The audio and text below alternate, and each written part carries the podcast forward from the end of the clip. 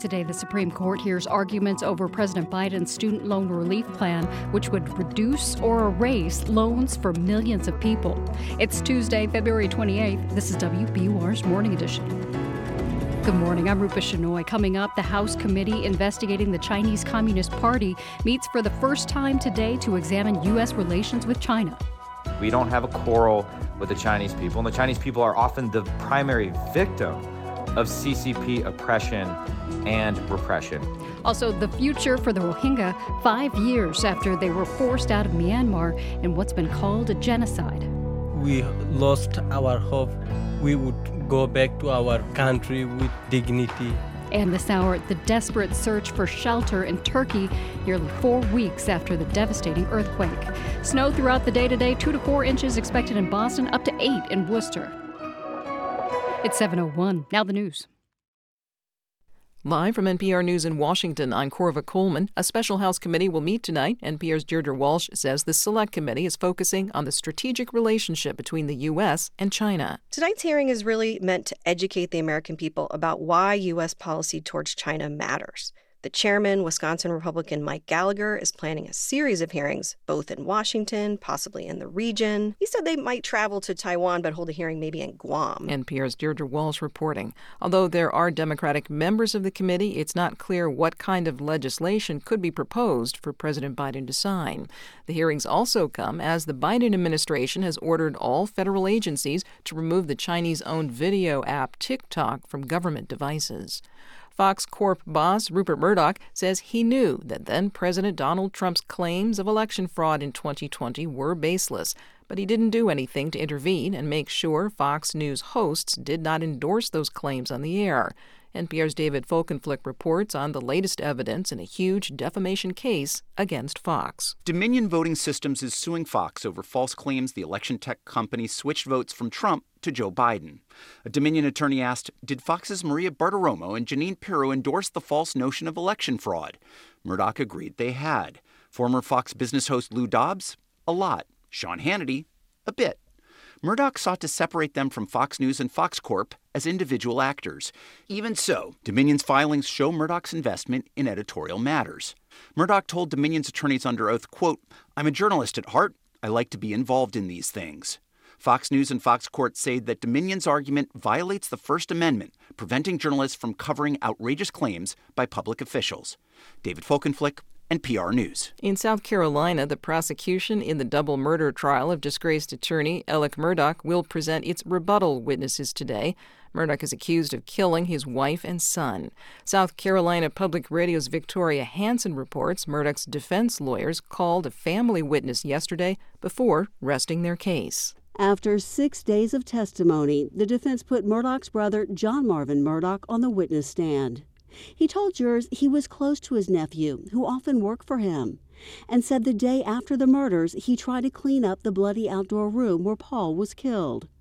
John Marvin testified that as he did so, he spoke in his mind and out loud to Paul. I loved him and I promised him that I'd find out who did this to him. John Marvin says he has yet to find who killed Paul and his sister-in-law Maggie. Jurors are expected to tour the crime scene before ultimately deciding the fate of John Marvin's brother, Alex Murdaugh. For NPR News, I'm Victoria Hansen in Walterboro, South Carolina. On Wall Street in pre-market trading, Dow futures are higher. This is NPR. From WBUR in Boston, I'm Rupa Shenoy. It's snowing across nearly the entire area right now. When it's all done, areas east of 495 should see 2 to 4 inches. West of that could get 4 to 6 inches. The snow isn't too heavy, but it is slowing the morning commute down a bit. For more on that, let's talk with State Highway Administrator Jonathan Gulliver. Good morning. Good morning, Rupa. Thank you for having me on. So how are the roads right now? So in general, we're in pretty good shape. We have about 2,000 pieces of equipment out there treating roadways, and we had a pre-treatment strategy. So we were out there yesterday, too, to make sure that we weren't going to see too much ice buildup. And so far, it's been going pretty well. I will say that conditions can be slippery in a number of areas, especially on those secondary roads and on-ramps and off-ramps. And the further west you go, that the more conditions are a little bit more difficult with the heavier snowfall they're seeing. What do you see happening throughout the day? So I think we're going to be in good shape for most of the morning. It's again, it'll be slow going until probably noontime when this starts to taper off a little bit and the snow becomes a little bit lighter. So we've been really urging people, if they don't have to be on the road this morning, they should avoid doing so. If they do have to be on, really spend a lot of extra time because it will be slow going. And then there's a lot of temperature changes happening tonight into tomorrow with melting and then freezing possible. Are you worried about that? Yeah, so this time of year is always tricky when dealing with these late season kind of storms because you do get that fluctuation in temperature. So we'll have crews out for most of the day. We will bring them back out when the temperatures drop later tonight and again, as needed throughout the rest of the week, really to just put down salt and make sure that those slippery conditions don't develop into anything serious. And then we have another one coming later this week, right? We do, yep. We're keeping an eye on that one. So far, it's a little bit too early to tell how serious it's going to be, and I've seen some predictions thinking that it's going to be more rain than snow. But either way, we're ready. You know, we've had a very light winter. We have a lot of crews that train for this all year long, and they've been ready to go. So they've been waiting for a storm like this. State Highway Administrator Jonathan Gulliver, thank you for joining WBUR's Morning Edition. All right, thank you. We'll have more on the forecast coming up in a moment. First, the rest of your newscast. Boston Mayor Michelle Wu says her office is searching for funding to maintain resources for those with unstable housing living near the intersection of Mass Avenue and Melnia-Cass Boulevard. The mayor told WBUR's Radio Boston yesterday she wants the state to boost funding for those resources. That includes money for the Roundhouse Hotel. Boston Medical Center will stop providing addiction services at the hotel at the end of March, and housing there is slated to end in June. Do I wish that we had support from other levels of government and funding sources so that these badly needed services could be a constant? It would make all the difference in the world. Wu said that as of yesterday morning, 51 unhoused people were living in the Mass and Cass area. Boston city officials are taking up a plan to track guns that are taken by police. A proposed law would require the police department to put together information for each gun that's taken. That includes where the gun is from, the dealer of the firearm, and if the person who had it was licensed. City Council President Ed Flynn tells the Boston Herald the information will be used to help reduce gun violence in the city. It's 7:07. We're funded by you, our listeners, and by Dana-Farber Brigham Cancer Center, where everyone on your team specializes in your type of cancer. Learn more at danafarberbrigham.org. The Celtics fell to the Knicks 109-94 last night in New York. The C's return home tomorrow to play the Cavaliers. The Bruins topped the Oilers 3-2 last night in Edmonton. The Bees will visit the Calgary Flames tonight. And at spring training in Florida yesterday, the Red Sox beat the Twins 4-1. The Sox will play the Marlins tonight.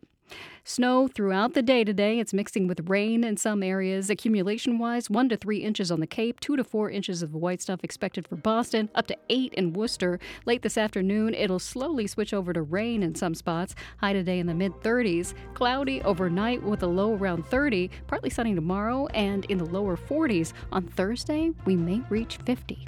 It's 34 degrees in Boston at 7:08. WBUR supporters include the Corporation for Public Broadcasting, a private corporation funded by the American people, and Jarl and Pamela Moen, thanking the people who make public radio great every day and also those who listen. It's Morning Edition from NPR News. I'm Leila Fadel in Washington, D.C. And I'm A Martinez in Culver City, California. Congress may be divided. One of its committees is less so. A new select House committee on China has attracted bipartisan support. The Republican chairman, Mike Gallagher, Wisconsin, spoke with our program in December. If you had to put a number on it, what percentage of opinion about China and the threat to China is bipartisan right now? Yeah, maybe if I had to guess, it'd be 75%. Tonight, the Committee on China holds its first hearing, so we also call on its top Democrat, Raja Krishnamoorthi of Illinois. Mike and I have agreed to consult each other on the agenda, so I'm hopeful that we can chart a common path. Krishnamoorthi and Gallagher spoke together with our co-host, Steve Inskeep. And we noticed that both of them tended to speak not about China, but the Chinese Communist Party.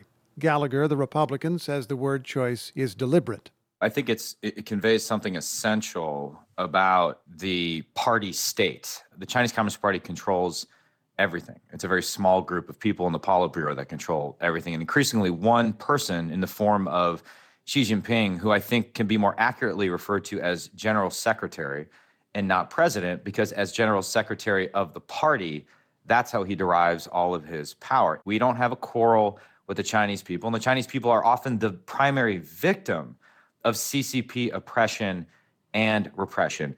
Both lawmakers spoke of China's imprisonment of thousands of Uyghurs. They're a largely Muslim ethnic group in the mountains and deserts of Western China.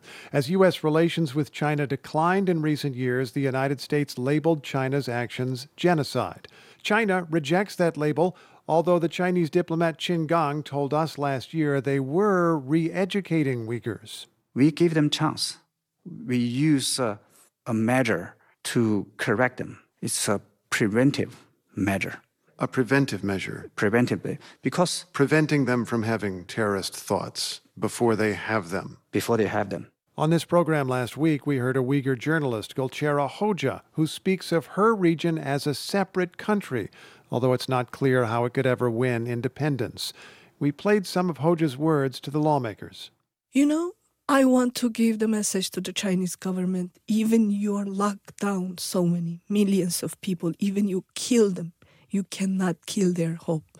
Gentlemen, that was a powerful statement she made that a lot of people responded to, but I am left with the question, what, in a practical sense, can the United States do for people in Western China? Well, I would say three things, Steve. One, by shining a light on the ongoing genocide, I think we can raise awareness and generate support for practical next steps. Republican Mike Gallagher's next point was a law that Congress has already passed. It compels companies to certify they are not using Uyghur forced labor. Now, Gallagher wants to impose controls on U.S. investments in China. So that we are not unwittingly funding communist genocide or PLA modernization. And that's an area where I think we're going to need to develop legislation in this Congress. Although I do have that question for you both, and it's a very hard question. Do we as a country in some way rile up people in Western China and encourage them to get in trouble with their government, and ultimately we can't protect them? I don't think so. They don't need to be riled up by anybody, Steve. I think that they are agitating for fundamental human rights. Let me ask about two items that have been in the news regarding China in recent months. Do you feel you understand any better what that Chinese balloon was about?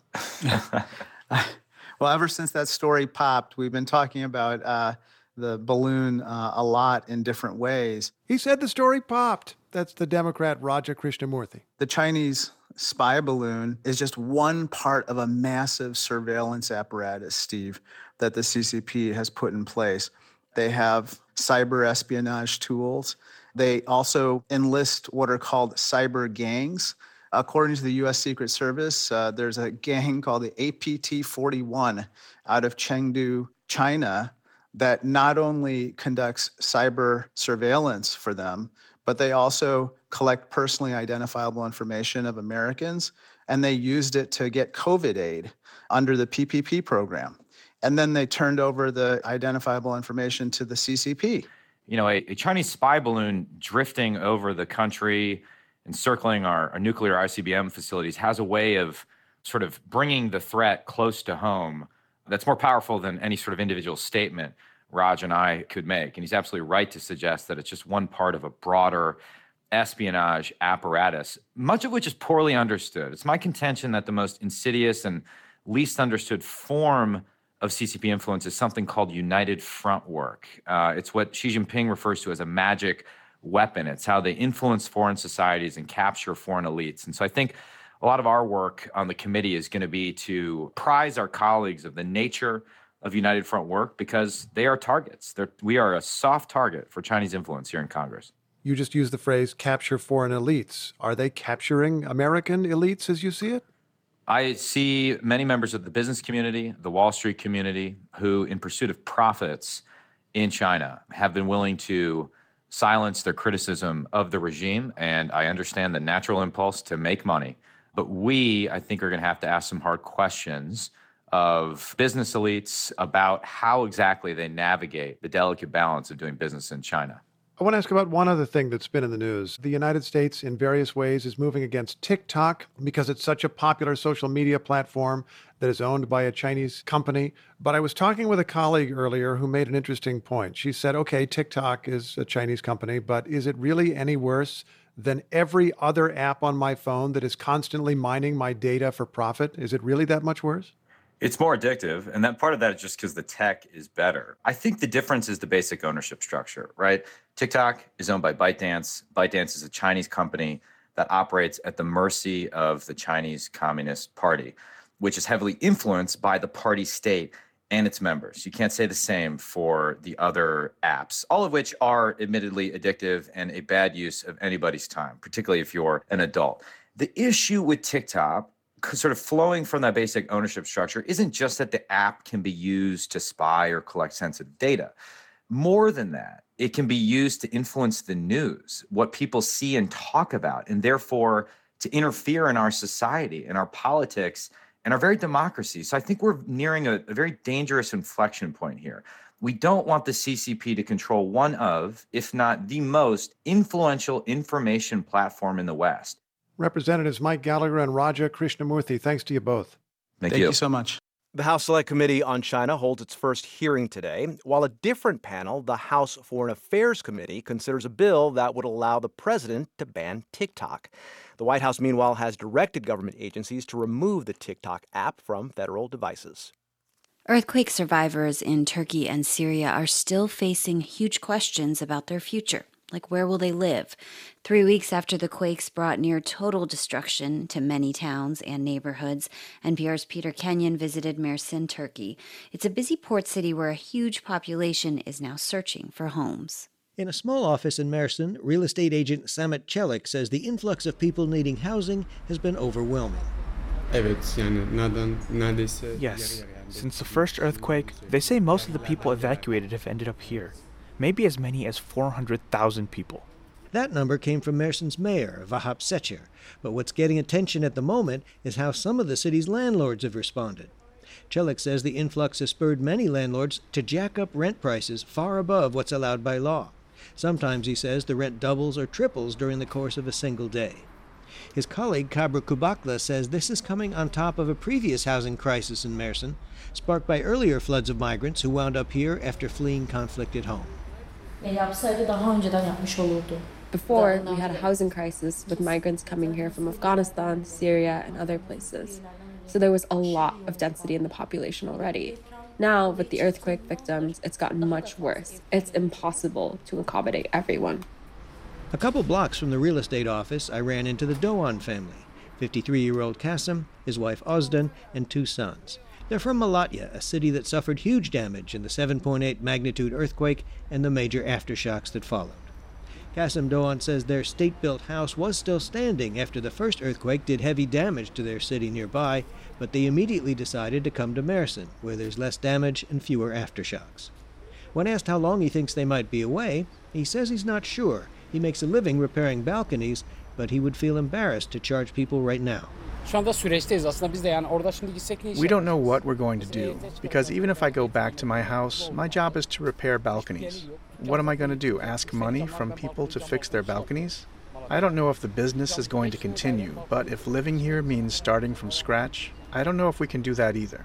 But Doan's son Umutcan, a 27-year-old civil engineer, seems to have no doubts about the future. We are going to build again. Of course we are going to build it again. How the reconstruction is done, of course, is likely to be closely scrutinized. President Recep Tayyip Erdogan's government has been under fire over allegations that contractors were allowed to skip important safety measures designed to help buildings in earthquake-prone areas resist the shock of a quake. Kasim Doan says the controversy reminds him of a job he once had working on construction of a new building. I was working on a new building, but the quality of the materials wasn't very good. And then this guy drives up in a new BMW. I asked the owners of the building, who's that guy? And they said, oh, that's our contractor. At an aid storage area, a volunteer takes us to a warehouse crammed with donations. Mattresses stacked against one wall, boxes of food and other supplies piled high against another. He says it feels like he's in constant motion. They're organizing by supply and demand. Baby food, baby clothes are important. Most needed now are hygiene products, laundry soap, food, and baby products. The warehouse usually empties out every 3 days as aid gets sent to the earthquake zone. And then it fills right back up again with more donations as Turkey responds to its worst earthquake disaster in more than a century. Peter Kenyon, NPR News, Mersin, Turkey. This is NPR News. This is 90.9 WBUR. I'm Rupa Shenoy. Coming up, healthcare providers are finding loopholes in new laws meant to protect patients, leaving some with big bills for emergency care. It's 7:20. We're funded by you, our listeners, and by Loomis Sales, a performance-driven investment manager navigating challenging financial markets around the globe since 1926. Learn more at loomissales.com. A pregnant woman in Texas was excited to be having twins and then found out one had a fatal condition. She needed to protect the other twin, but new abortion laws in the state meant her doctor only felt comfortable saying this to her. You can't do anything in Texas, and I can't tell you anything further in Texas, but you need to get out of state. That story on All Things Considered from NPR News. Listen today starting at 4 on 90.9 WBUR. There's some light snow falling across the region at this hour. That may continue through the afternoon and in some areas transition to rain. Up to 4 inches of snow may fall around Boston, up to 8 inches around Worcester. We'll have a high in the mid-30s and it'll be windy today. Tonight, low 30s. Tomorrow, partly sunny with a high near 44. It's 34 degrees in Boston at 7:21. Support for NPR comes from this station and from Fisher Investments. Fisher Investments' team of specialists offer guidance on investing, retirement income, and Social Security. FisherInvestments.com. Investments in securities involve the risk of loss. And from EBSCO with EBSCO Community, where libraries and library service providers come together to share ideas around open access, open source, and open infrastructure at communities.ebsco.com. And from Subaru, introducing the 2023 Solterra, an all-electric zero-emissions SUV with the standard capability of symmetrical all-wheel drive. Learn more at Subaru.com/Solterra. And from the Doris Duke Foundation. This is Morning Edition from NPR News. I'm Leila Fadel. And I'm A Martinez. It's time for our February Bill of the Month. Dr. Elisabeth Rosenthal is editor-in-chief of our partner Kaiser Health News. Doctor, all right, tell us about this month's patient. Who are we meeting? We're meeting Danielle Laskey from Washington State, who was about 6 months pregnant with her son and needed specialty pregnancy care really fast when she was snagged in what we discovered appears to be a loophole in the nation's much-vaunted surprise billing law, which was passed last year. That's the rule that's supposed to protect patients financially when they need emergency care. But in this case, the family got hit with pricey out-of-network hospital bills, not once, but twice. Okay, reporter Stephanie O'Neill spoke with Danielle. Let's listen to her story, and after, we'll have you tell us some more about that loophole in the law. It's super early on a chilly February morning, and 6-month-old Corper Lasky is, as usual, wide awake and ready to rock. He's a happy, healthy baby, but getting him here was rough, says his mom, Danielle. Complications in the pregnancy started 2 months before his birth, while the Lasky family was vacationing about 3 hours from home. The first day we were there, I had this big, gush of fluid. And then over the course of the day, it happened one or two more times, and we started to get obviously concerned. And rightfully so. Danielle was losing the fluid that protects the fetus. Her specialist obstetricians wanted her hospitalized immediately and for the remaining 7 weeks of her pregnancy. So they sent her to the only hospital where they admit patients, Swedish Medical Center in Seattle. Then about a week after giving birth, Danielle came down with fever and chills. The complication that I had with my daughter, placenta accreta, that happened again. Placenta accreta occurs when portions of the placenta become embedded in the muscles of the uterus. Her doctors removed the remaining placenta, and Danielle went home the same day. All seemed great, says Danielle, until the hospital sent a bill demanding she pay $15,000 out of pocket for that second procedure. I was like, this can't be right. They must have not sent it to the right insurance or something was wrong. I didn't actually believe that that was the bill. Shortly after, the hospital sent her the bill for her first stay, the one leading up to the birth, claiming she was on the hook for a whopping $120,000. That's when Danielle learned that Swedish Medical Center was not in her insurance network, even though her obstetricians, who are part of the Swedish health system, were in network. It never crossed my mind that it wouldn't be a network. And Danielle, herself a registered nurse, says during her weeks-long stay at the hospital, no one mentioned that important detail to her. We were kind of just gearing ourselves up, I think, emotionally and mentally to fight this as long as we had to, and or to sell our house. Ultimately, the Laskeys didn't have to sell their home. Danielle and her husband appealed the out-of-network classification for Danielle's first visit on the grounds that patients are supposed to be protected from out-of-network billing in emergency situations, and that her 7-week stay was due to an emergency. In January, the insurer granted their request and zeroed out the $120,000 bill. But that still left the Laskeys with the $15,000 bill. For NPR News, I'm Stephanie O'Neill. All right, we're back. Dr. Elisabeth Rosenthal, wow. I mean, with the sticker shock, $120,000, then $15,000. I mean, that's just all these numbers being thrown at someone. So what happened with that second bill? Well, the good news is soon after our reporter reached out to the hospital and insurance company, Danielle got word that her second hospital visit was also reclassified as a network. So those super steep bills went away for the Laskeys. A spokesman for the hospital told us they disagreed with some of the details and characterizations of events presented by the Laskeys, but they didn't tell us what those were, and in any case, the bill was zeroed out. You know, but here's the rub. The insurer Regents still argued that surprise billing protections didn't apply to the Laskeys situation, and that the health plan did not violate that new law in its original decision. So they kind of said, we're going to zero out the bill, but we were right.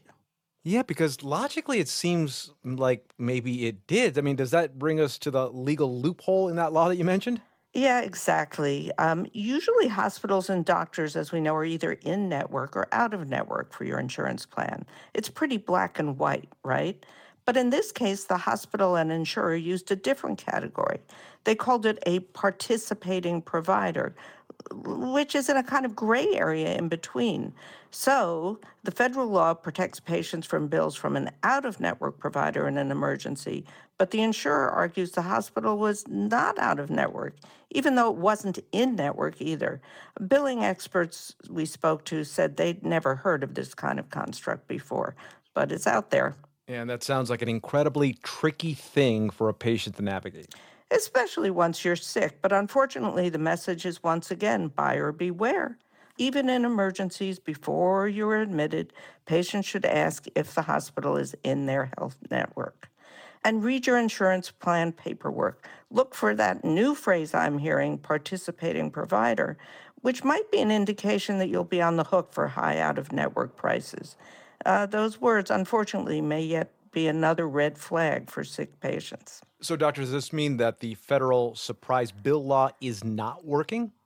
Oh, no, quite the opposite. Overall, the law is doing lots of good, protecting many, many Americans from unpredictable out-of-network pricing.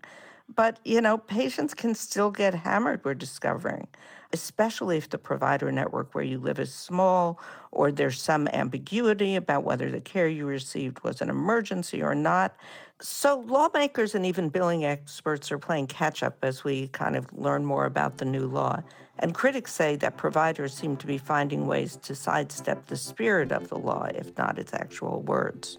That is Dr. Elisabeth Rosenthal. Now, if you have a confusing medical bill that you want us to review, please go to NPR's Shots blog and tell us all about it. Doctor, thanks. Thank you.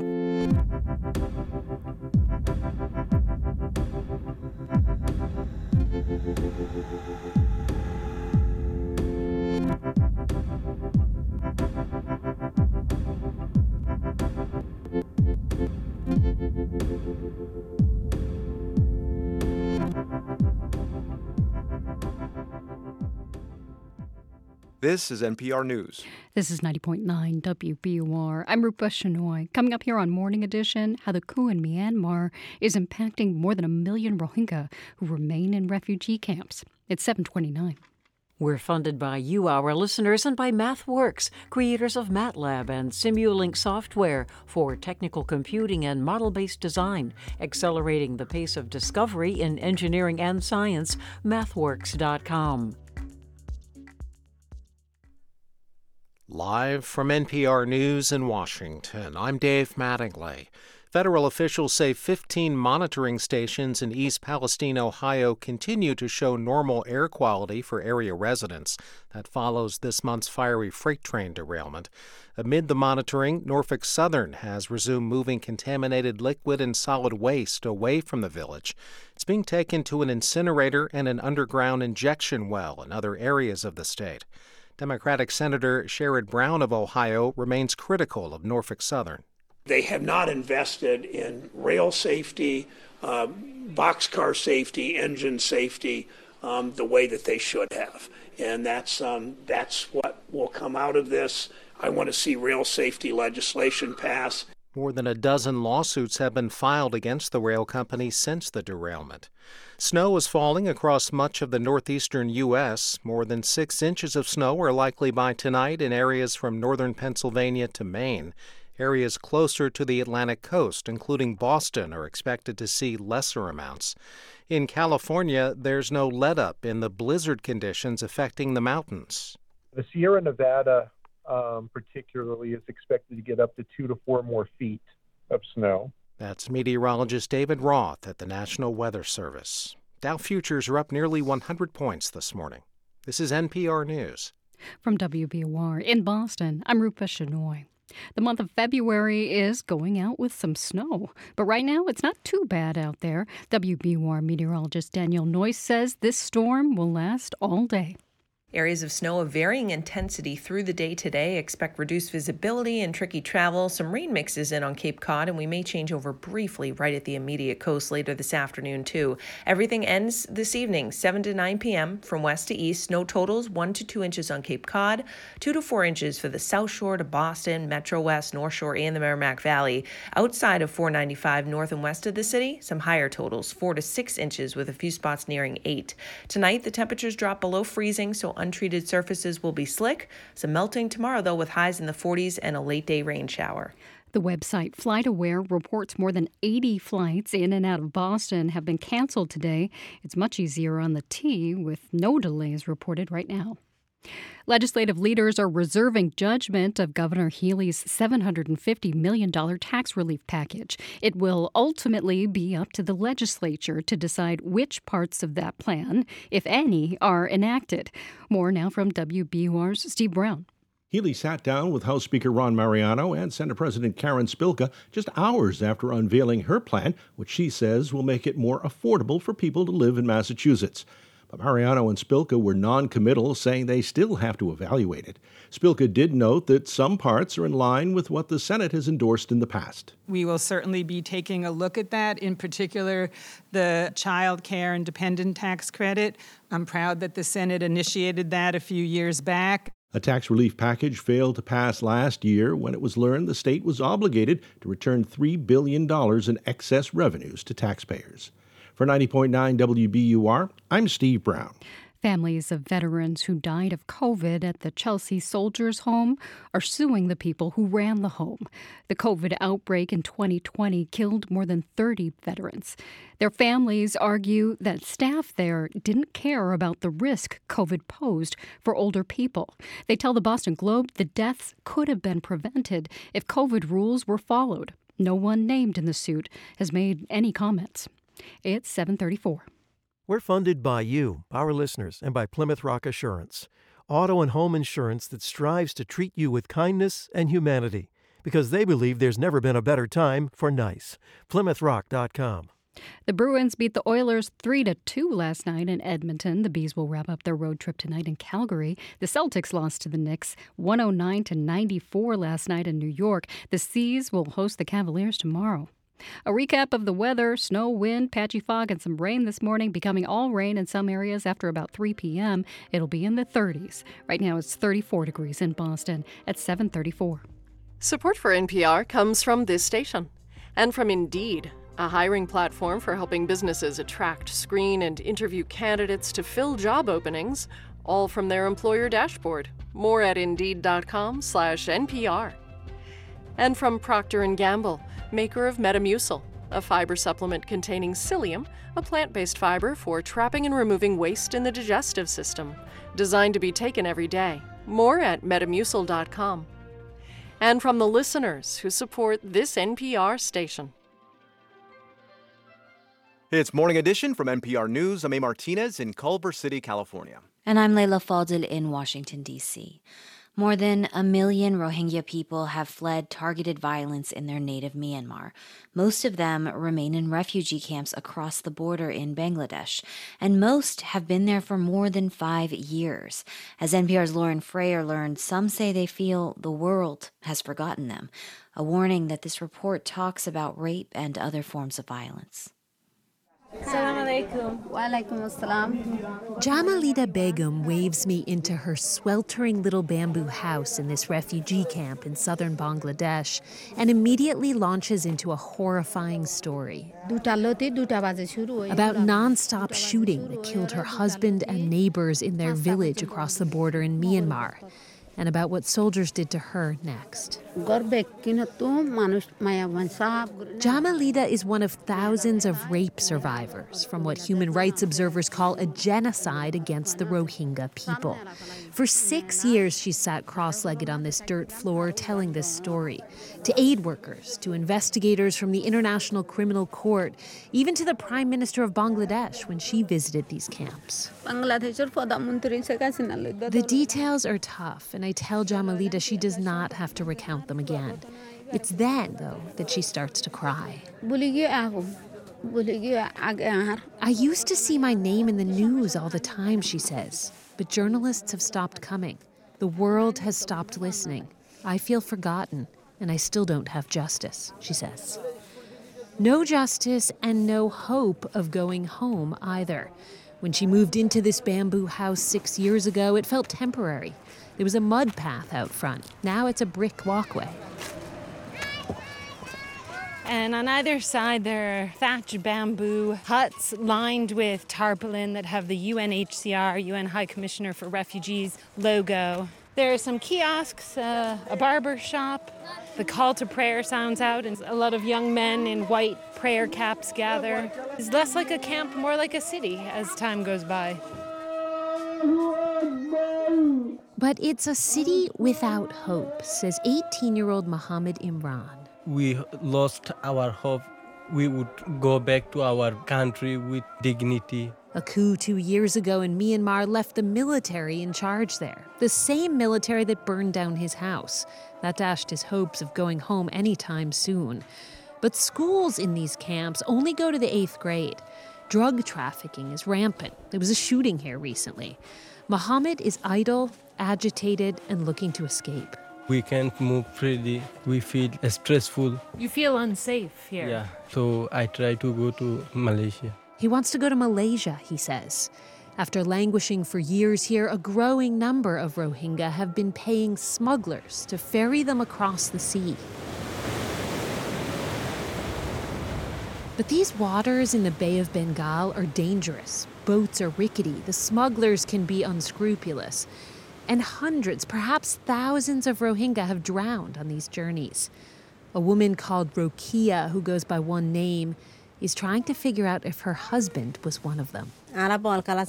He said he was going out to watch a soccer game, she says, but then he called 2 days later on his way to Malaysia.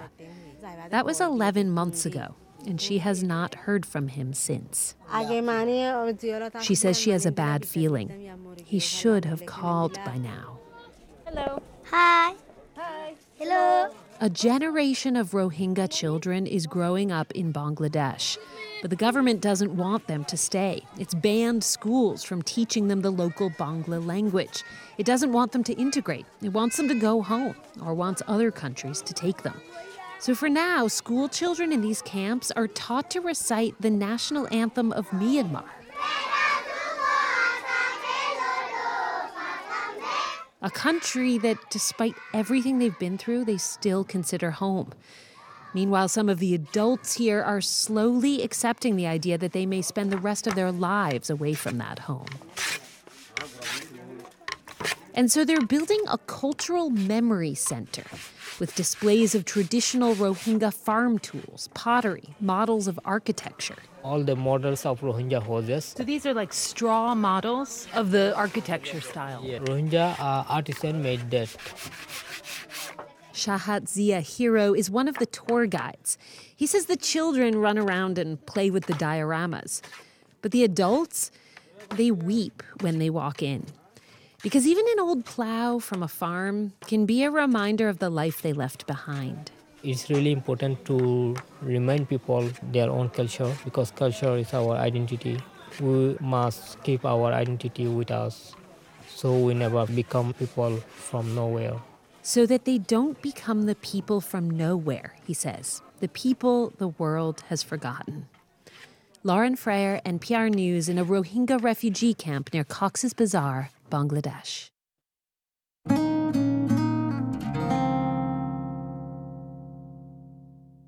Tennis legend Steffi Graf is handing off one of her crowns to another legend. With 22 Grand Slam titles, Graf dominated tennis in the 80s and 90s, and she was ranked as the world's number one player for a staggering 377 weeks. That record's been broken by Novak Djokovic, a legend in his own right, who, together with Roger Federer and Rafael Nadal, dominated men's tennis over the last couple of decades. Djokovic has progressed from breaking the men's record to breaking the women's record, and then the overall record. And this has all happened relatively quickly. That's writer and tennis fan Ana Mitric. She's been following Djokovic and his progress. He attributes a lot of his success and longevity to the care he takes with his body, and that he's had better luck with injuries than either of his two biggest rivals. In 2022, Djokovic was blocked from competing at the Australian Open because he refused to be vaccinated for COVID. He was detained, then deported. Not playing cost him the number one ranking. But he returned to Melbourne earlier this year to win his 22nd Grand Slam title and reclaim the top spot. Djokovic has now been ranked number one for more than 7 years of his career, a feat that he says on social media has him feeling both blessed and grateful. Here's Ana Mitric again. It's pretty incredible that another history-making player has come along not only so soon after Federer's dominance, but also while both he and Rafael Nadal, who's, the other member of the big three, were still active players. Novak Djokovic will try to keep setting records this season at the French Open, Wimbledon, and possibly at the U.S. Open this summer. Djokovic says he's asked for permission to play in the U.S. without a COVID vaccination.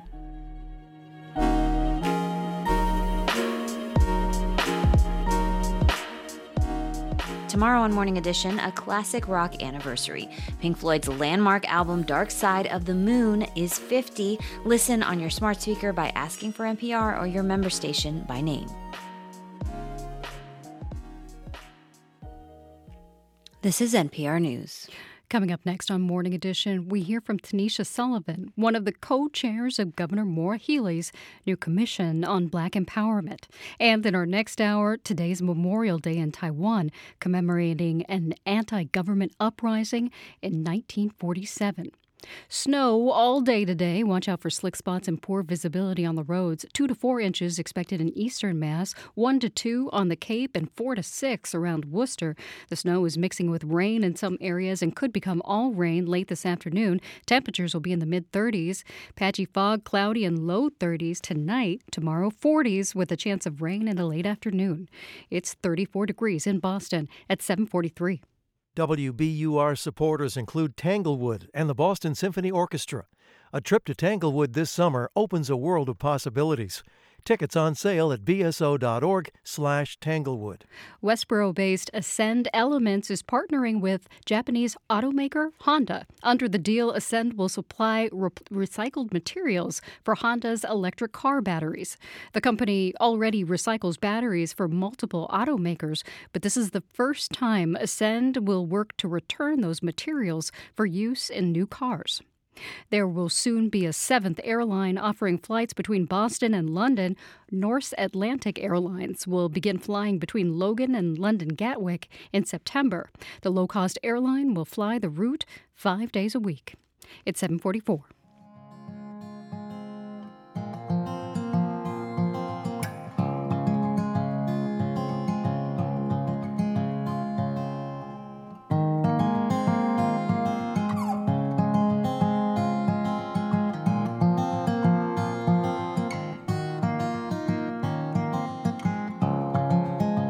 Support for NPR comes from this station and from ECMC Foundation, working to improve post-secondary educational outcomes for underserved students through evidence-based innovation. Learn more at ecmcfoundation.org. And from the George Lucas Educational Foundation, creator of Edutopia, for 30 years committed to advancing educational innovations and research that improves pre-K to 12 learning. More at edutopia.org. This is WBUR's Morning Edition. I'm Rupa Shenoy. Governor Maura Healey has created a new council to advise her office on Black empowerment. The 30-member group will weigh in on a number of issues impacting Black people in Massachusetts, from economic prosperity to education. Joining us now is the group's co-chair, Tanisha Sullivan. She's also president of the Boston branch of the NAACP. Good morning, ma'am. Good morning. It's wonderful to be with you. Thanks for being here. So yesterday was your first meeting. How'd it go? It was wonderful. We are all very excited to be a part of this advisory council. It is a diverse group of leaders from across the Commonwealth.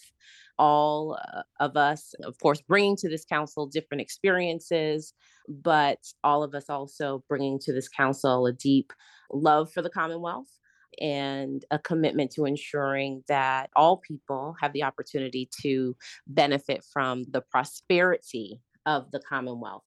Governor Healey named several issues that she'd like this committee to advise her on, including health care, housing, education, and workforce development. That's a lot. How do you think you'll go about prioritizing those?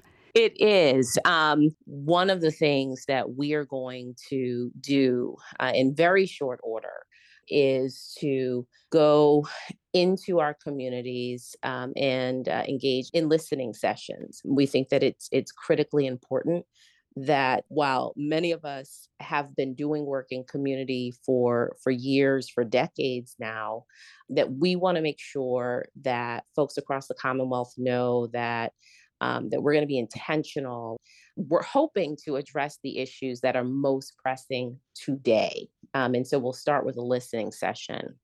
Really excited about that. And that'll probably launch in the early spring, so April. You know, it can be a tough time for a lot of people with inflation and the cost of housing right now. How are you thinking about including Black people from across the state in this work, in those listening sessions? Thank you so much for that question. Within the executive order that the governor signed yesterday is an opportunity for us to create subcommittees of this council and to bring other people to the table to help us as we roll up our sleeves to identify the issues. And I should say, Rupa, also the opportunities. I think that there are some bright spots across the Commonwealth, to identify the things that are working well as we build out our recommendations for the governor and lieutenant governor. This will be a dynamic group in the sense that, yes, there are 30 or so folks who were brought to the table yesterday, but those will not be the only people around the table as we really dig in to ensure that we're doing all we can to include all of the communities across the Commonwealth in this work.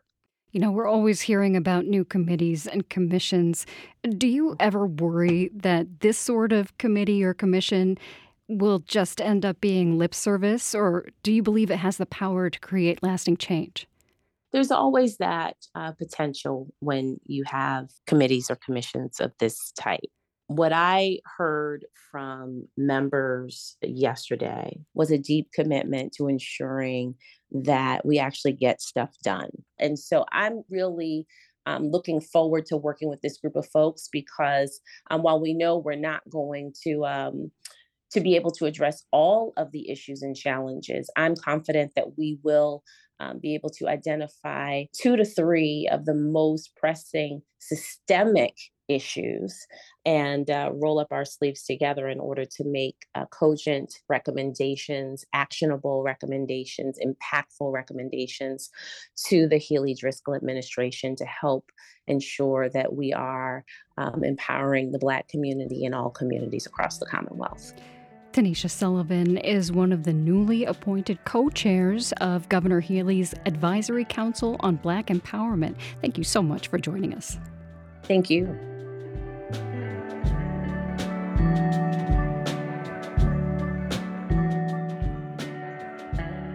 Another hour of Morning Edition is coming up, and later today at 11 is Radio Boston.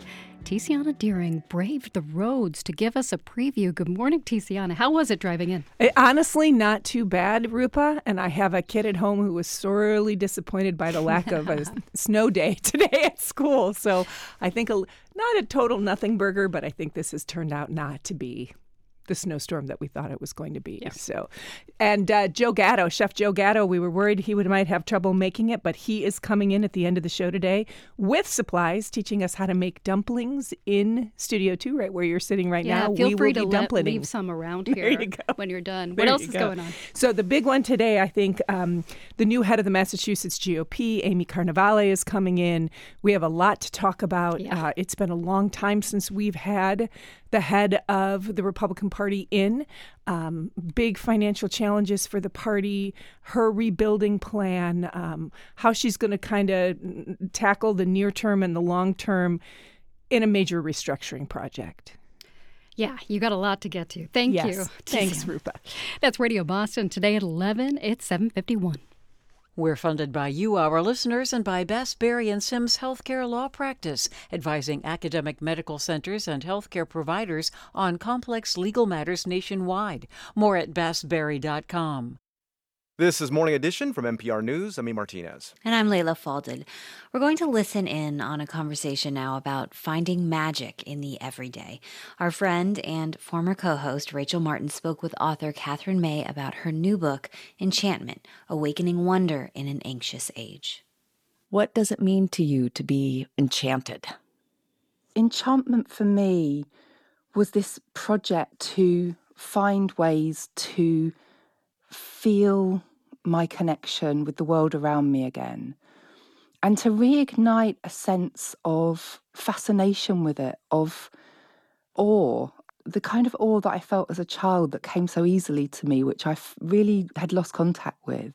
Catherine May remembers being enchanted easily as a child. I used to spend a lot of time sitting in my back garden smashing rocks open with a hammer. I mean, we didn't have iPads in those days. Like, life was hard. Very enchanting activity. Yeah. You know, like every 10th or 20th stone would have like a little geode of crystals inside it. Ah. And that was absolutely magical to me. You know, how I could uncover this little tiny cave that was millions of years old and which nobody had ever seen before. And I guess there's that time when everything feels heightened and everything feels very possible. Mm. And I think we almost deliberately shut that down as we get older. For May, cultivating enchantment is intrinsically linked to her spiritual life. Actually, it's something I've come to quite late. I mean, I've always felt very resistant to any kind of a spiritual discussion at all. Like, I've always seen myself as a really practical person who only makes decisions on scientific terms. And I think for a long time now, I've realised that doesn't fulfil every part of me, that in many ways it actually involves squashing down some of my perception and telling myself very carefully that that's not something that's my domain, that that's something that other people do and not me, and that I'm too sensible and practical for this kind of thing. Mm. And it's a very soothing thing to do, to allow yourself to feel very tiny in a big universe and to spend some time reflecting on the things that you find beautiful or awe-inspiring. The notion of God is complicated, right? But for many of us, it's the word, the term, the idea that we use to connote something bigger. Mm. What does that mean to you? Oh, I'd love to be able to answer that question, if only. And in fact, that's the vulnerable core of this book for me, is approaching this huge three-letter word, God, which I've never felt a connection with in any definition that I've been given. And yet, as I've gone through life, I've also felt like there is something there. In those quiet moments, in those worshipful moments, in those prayerful moments, I feel contact with a consciousness that isn't mine, or rather is bigger than mine. Do you pray? Yeah, I do. And I always have, actually. It's something I learnt to do when I was at school, and I've never stopped. Really? And for the longest time, I haven't known who I'm talking to. That's my question. Like, I went to, a religious school growing up, and prayer was kind of the deal. As an adult, I will admit that it feels like silly to me. Like, I can't get over my own self-consciousness. You have faced some of that too? Oh, my goodness. So much of that. I realised I had this urge in me to pray, and yet I felt silly about every single instance of trying to do it. I was really troubled by how I'd been taught to pray, which was kind of to ask for stuff in lots of ways. Right. And I spent a long time reflecting on it, and I was writing about it one day, and this line, I mean, sometimes lines appear in my notebook. I don't think they come from my own wisdom, to be honest. They seem really external to me, but the line was, "Ask nothing of God." That made sense to me. Mm. The act of prayerfulness was an act of kind of trying to share what was in my mind and my heart. Because to me, what this greater being could do was know me in a way that no one else could know me. And that was when it began to make sense. To that end, can you tell me about the well? Because that anecdote feels prayerful in a way. Yes. So I'm lucky enough to live near Canterbury. And while I was writing the book, a friend of mine told me that she had found this well, this pilgrim's well that she'd been visiting, and she took me to see it. It's 1,000 years old probably, and it's hidden behind a giant overgrown rose bush. And so we came to this beautiful stone surrounding with this beautiful still pool of water. And then there were several steps down to that pool. This perfect little environment for reflection, and literal reflection, because you get down there and you see your face reflected in the pool. And I found that I was filled with this feeling of deep peace down there, but also that I could take myself in whatever state I came there and to be prayerful. What was especially profound for me in reading that part is the responsibility that you have, that the individual has, to make the meaning, right? Like, the well won't do it for you. Yeah, no. And that's the change that I had to undergo, and that I do think loads of us would benefit from undergoing, is this dropping of wanting to be told the answers, because they're just not there. There are no answers, and simple answers quickly turn into horrible, generalised strictures on our lives. Mm-hmm. as soon as we start taking them in. Yeah. And the learning for us is to sit with mystery. The book is called Enchantment, Awakening Wonder in an Anxious Age. It's written by Catherine May. Catherine, what a pleasure to talk with you about these things. Thank you so much. Oh, thank you. That was so lovely.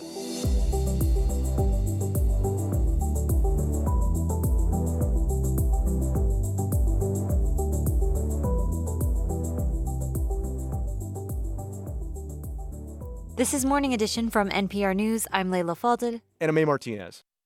We're funded by you, our listeners, and by the John S. and James L. Knight Foundation, helping public radio advance journalistic excellence in the digital age, informed communities, essential for healthy democracy. KnightFoundation.org.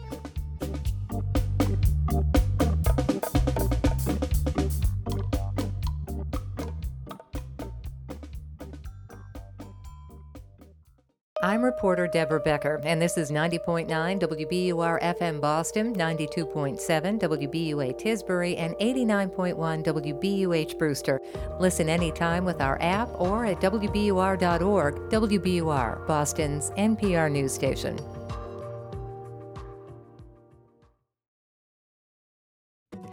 Britain and the EU strike a landmark deal averting a trade war over Northern Ireland and possibly ending lingering tension that began with Brexit. It's Tuesday, February 28th. This is WBUR's Morning Edition. Good morning. I'm Rupa Shenoy. Coming up, tens of thousands of people are protesting a new Mexican election law that some say undermines democracy in the country. And the U.S. Supreme Court hears arguments today over whether the Biden administration exceeded its authority with its student debt forgiveness program. Also, Rupert Murdaugh, the chairman of Fox's parent company, has acknowledged under oath that some Fox hosts endorsed falsehoods about the 2020 election. Plus, ticks are now a year-round threat in New England. In sports, the Bruins win, Celtics lose. Snow mixing with rain today. It'll be in the 30s.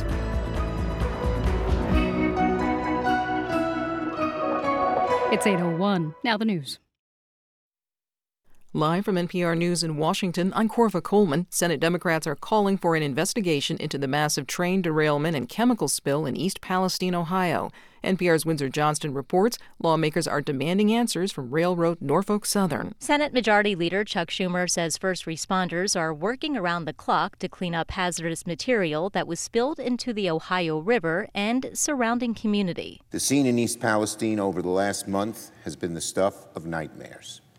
The stench of industrial chemicals and soot hovering in the air.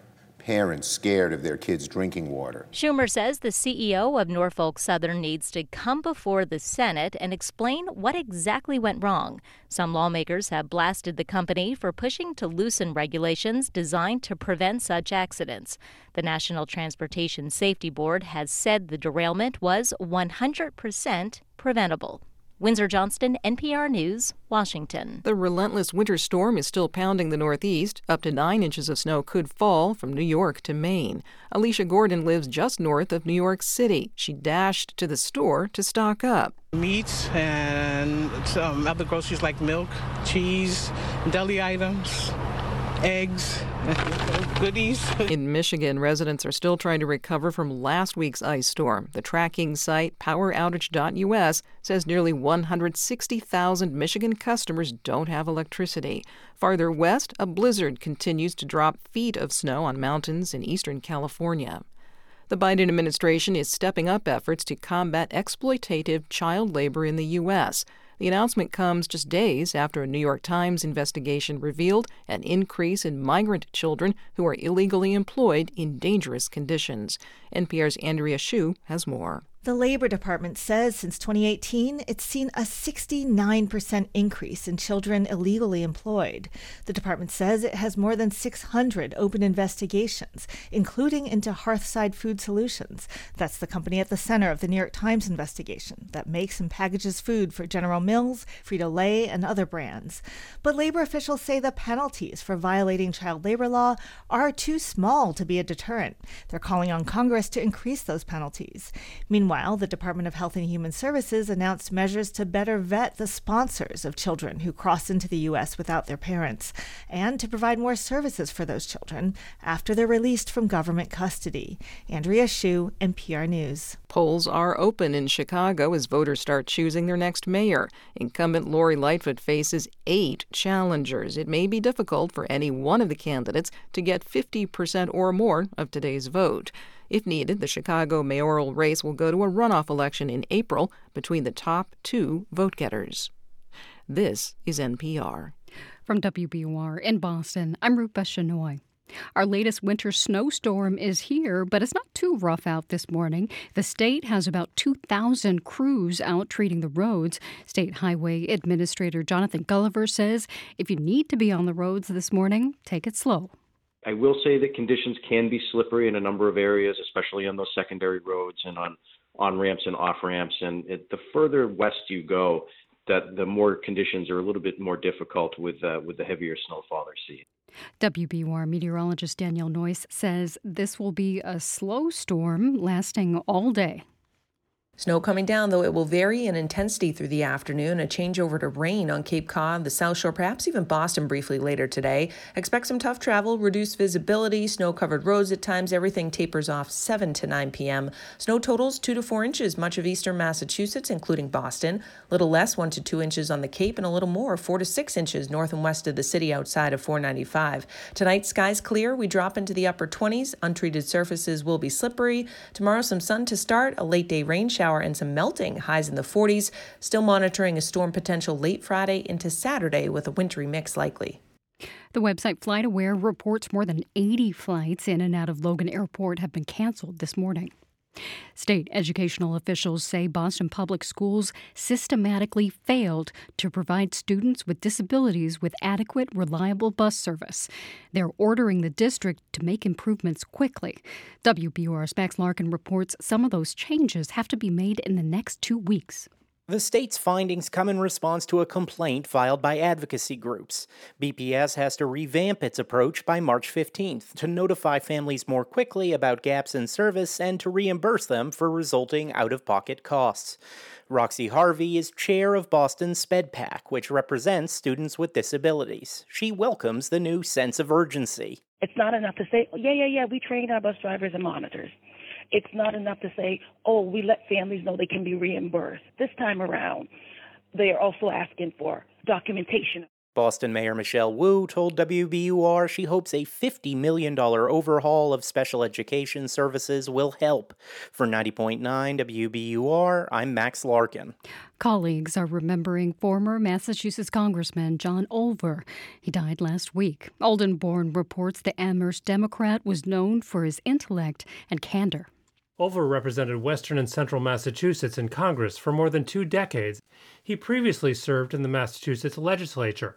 Former State Senate President Stan Rosenberg worked for Olver back then and says his former boss taught him plenty. Do your homework, listen more than you talk, and really identify the common ground that you can find among the varying interests. Former State Representative Ellen Story first got to know Olver when he served at the State House and says he was an anti-politician. You knew where he stood, you knew he was honest, you knew he was very smart, and that he had done his homework on whatever the issue was. A memorial service is planned for April. For the New England News Collaborative, I'm Alden Bourne.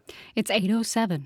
We're funded by you, our listeners, and by the George Lucas Educational Foundation, creator of Edutopia, for 30 years, committed to advancing educational innovations and research that improves pre-K to 12 learning. More at edutopia.org. A heads up for T riders this morning. The MBTA says an earlier power problem affecting its signal system is now fixed, but there are still lingering delays on all 4 subway lines. In sports, the Bruins topped the Oilers 3-2 last night in Edmonton. The Bees end their road trip tonight in Calgary. The Celtics' 3-game winning streak ended last night in New York. They lost to the Knicks, 109-94. And your forecast: snow throughout the day today. It's mixing with rain in some spots. Accumulation-wise, 2 to 4 inches of the white stuff expected for Boston, up to 6 around Worcester. High today in the mid-30s. Cloudy overnight with a low around 30. Partly sunny tomorrow and in the lower 40s. On Thursday, we may reach 50. It's 35 degrees in Boston at 8:08. This is Morning Edition from NPR News. I'm Leila Fadel in Washington, D.C. And I'm A Martinez in Culver City, California. 6 Republican-dominated states are asking the U.S. Supreme Court today to permanently block the Biden administration's student loan forgiveness program. Here's NPR legal affairs correspondent Nina Totenberg. After the 9/11 terrorist attack, Congress passed a law to ensure that federal student loan borrowers would not be economically clobbered in a national emergency. The law specifically says that when the president declares such an emergency, the Secretary of Education has the power to, quote, waive or modify any statutory or regulatory provision governing student loan programs. During the pandemic, the Trump and Biden administrations both invoked the law to pause student debt payments without penalties. And last year, President Biden went further. My campaign for president, I made a commitment that would provide student debt relief. And I'm honoring that commitment today. Under the Biden plan, borrowers making up to $125,000 could qualify for as much as $10,000 in cancellation of their student debt. Individuals who received federal student aid based on financial need could qualify for as much as $20,000 in relief. And already 16 million student loan borrowers have been approved for some loan forgiveness. Before any debt was canceled, though, two lower courts put the program on hold, and today the Supreme Court hears expedited arguments in a challenge to the Biden plan brought by 6 states: Missouri, Nebraska, Iowa, Arkansas, Kansas, and South Carolina. The merits of the case are fairly straightforward. Does the 2003 law known as the HEROES Act give the president and his Secretary of Education the power to authorize federal student loan forgiveness? University of Texas law professor Stephen Vladek, who consulted informally with the White House on this case, says it does. He says the words of the statute are clear and expansive. At its core, the real objection is that this is a stunningly broad grant of authority from Congress to the Secretary of Education. The plain text of the statute, it's broad, but it's not vague. When it talks about the secretary's power to waive or modify any statutory or regulatory provision applicable to programs like federal student aid. Case Western University law professor Jonathan Adler, however, says waiving or modifying loan requirements is not the same thing as canceling the obligation to pay back some or all of the loan. Modifying and waiving regulations and requirements applicable to the loan program is different than erasing the underlying loan. The current court has made clear that it is reluctant to believe that Congress delegates big power without being explicit. Adler concedes the statute's language is broad, but he says likely not broad enough for the very conservative Supreme Court of today. It is certainly fair to claim that the court is putting a thumb on its scale on the way that statutory language like this is being interpreted. The court has basically saying, when in doubt, we assume Congress didn't give the power.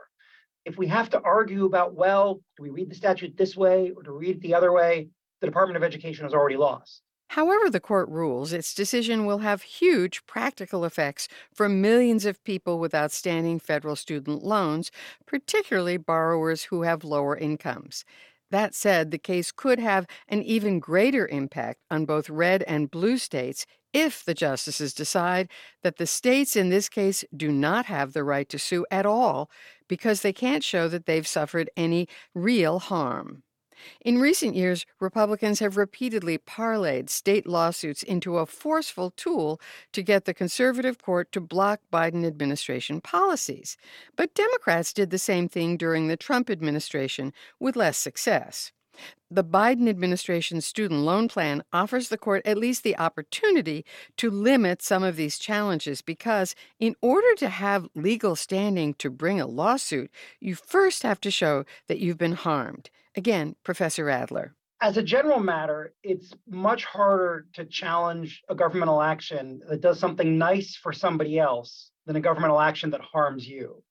As a consequence, the states here have had to be creative in terms of figuring out how to identify an impact on them from the forgiving of student loans to other people. Indeed, the six states that are challenging the Biden plan have thrown everything at the wall to make such a showing. Among the plaintiffs, for instance, are two individuals who don't qualify for loan forgiveness. The one argument that Adler thinks likely may hold water is Missouri's claim that the Biden plan could end up depriving the state of revenue from the Missouri Higher Education Loan Authority, known as MOHELA. MOHELA's an independent corporation explicitly not involved in the state's challenge, but it is a state-created entity that is one of the largest holders and servicers of student loans in the country. The state of Missouri claims that because MOHELA would lose servicing fees on federal loans that are discharged, the agency might fail to make its required payments to the state treasury. Professor Vladek thinks that won't fly. The Supreme Court has said for a decade that a future injury can't be a basis to sue unless it is, in the words of Justice Alito, quote, certainly impending. All of this may sound like how many angels can dance on the head of a pin, but if the court says the states don't have standing to sue, that they have not suffered any concrete harm, President Biden's loan forgiveness plan likely will go into effect, and an estimated 43 million borrowers with federal student loans will get some relief. The price tag, according to the Congressional Budget Office, would be $300 billion. Nina Totenberg, NPR News, Washington. One of Taiwan's darkest moments in history involved a radio station. It happened 76 years ago today in 1947, just after Japan handed the island over to Chinese rule. As NPR's Emily Fang reports, marking that history is increasingly complicated. The imposition of Chinese Kuomintang, or KMT rule, did not go over well in Taiwan. The KMT was an opposition political party, then fighting a civil war with the Chinese Communist Party. And in Taiwan, they fostered a highly corrupt local government. On February 28th, police fired into a crowd of Taiwanese protesters and killed one man. Goh Chuanqi is a historian who's written several books on this episode and what followed in the days after. The protesters had nothing but bamboo sticks with cabbage knives on the ends, and the police had guns. So the protesters rushed to where we are sitting now, the former Taiwan Broadcasting Station. That's because they knew they needed to reach a wide audience, and the former Japanese occupiers had left them a powerful tool. The Japanese used Taiwan as a southernmost station to broadcast all their imperial front lines. The Taiwanese convinced the station managers to give them access to the mics, and this is what they broadcast. You just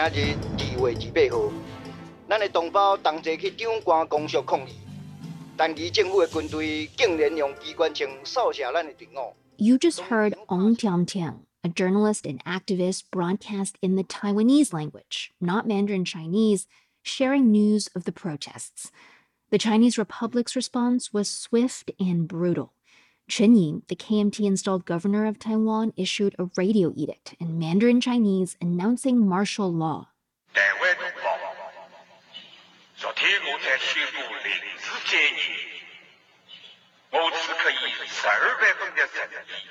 An estimated 2,000 people were disappeared and executed in the weeks after, though various historians say the number is as high as 30,000 people. Ong, the original broadcaster, was arrested and was never seen again.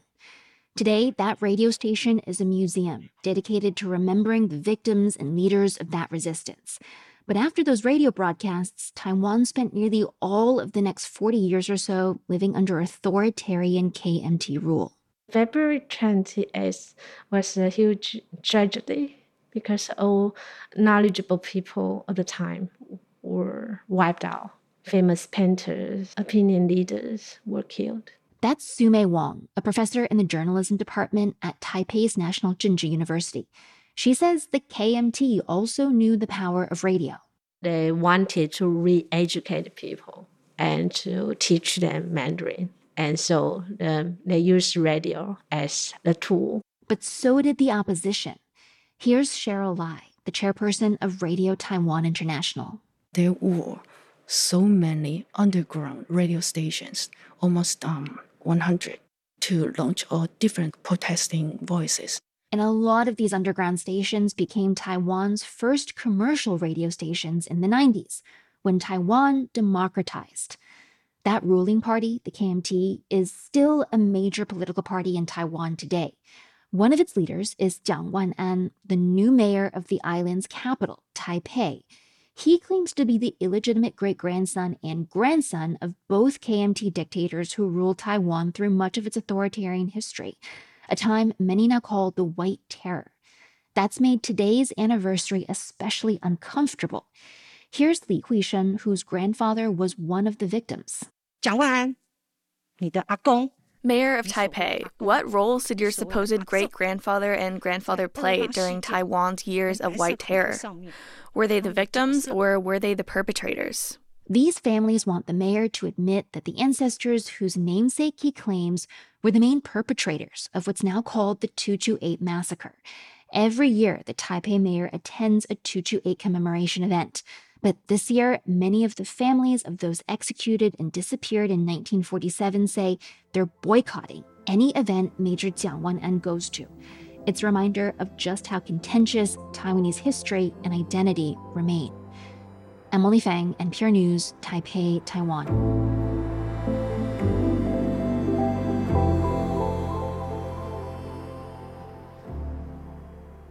This is NPR News. I'm Rupa Shenoy. Coming up on Morning Edition, critics say a new election law in Mexico severely undermines democracy in the country. It's 8:20. We're funded by you, our listeners, and by the law firm of Nutter, McLennan & Fish. Counsel to leading companies and institutions for more than a century. Client-focused, collaborative, this is Nutter. Online at nutter.com. And the Huntington and Front Porch Arts Collective with KISSING. A funny date-night play and love letter to our city starts Friday, huntingtontheater.org. A pregnant woman in Texas was excited to be having twins and then found out one had a fatal condition. She needed to protect the other twin, but new abortion laws in the state meant her doctor only felt comfortable saying this to her. You can't do anything in Texas, and I can't tell you anything further in Texas, but you need to get out of state. That story on All Things Considered from NPR News. Listen today starting at 4 on 90.9 WBUR. Snow for much of the day today. By the time it's over, we may see up to 4 inches around Boston and up to 6 inches around Worcester. Temperatures rise to the mid-30s, and late this afternoon, the snow may turn to rain in many areas. Tonight, low 30s. Tomorrow, partly sunny with a high near 44. Right now, it's 34 degrees in Boston at 8:21. Support for NPR comes from this station and from EBSCO, offering clinical decision support resources and tools, including disease and condition content from DynaMed and drug information from Meritiv. Learn more at dynamedx.com.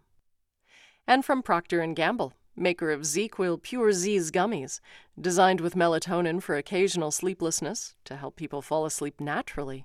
Learn more at ZzzQuil.com. And from Drexel University, whose cooperative education program lets students explore a future career, build a resume, and earn a salary before graduation. More at drexel.edu/ambitioncan'twait. And from listeners like you who donate to this NPR station. This is Morning Edition from NPR News. I'm A Martinez. And I'm Leila Fadel. Thousands of people marched in Mexico City over the weekend to protest a decision that would overhaul the country's independent body that oversees elections. Protesters say the decision to reduce the National Electoral Institute's staff and independence is a threat to the country's democracy and could return Mexico to the days of one-party rule. Mexico's president says the reforms are about cutting costs. Layla Miller is a correspondent for the LA Times, and she joins me from Mexico City. Good morning, Layla. Good morning. Thanks for having me. So let's talk about these reforms. If you could just lay out what they do and what people are worried about. Sure. These are reforms that were passed last week that would dramatically reduce the size of Mexico's Electoral Institute and would also remove a lot of autonomy that it has. It gets rid of, what the officials from the Electoral Institute say that thousands of jobs of people that organize elections on the ground across the country would be removed. And what it also does is it removes the power that the Institute has to discipline candidates if they violate campaign finance laws. People are basically worried about is that the Electoral Institute won't have the manpower to organize elections, and that this is essentially a threat to Mexico's democracy. What has the president, the government said about why they're doing this? So the president, Andrés Manuel López Obrador, has said the electoral agency needs budget cuts. He's been, pushing austerity measures across the board, across his government.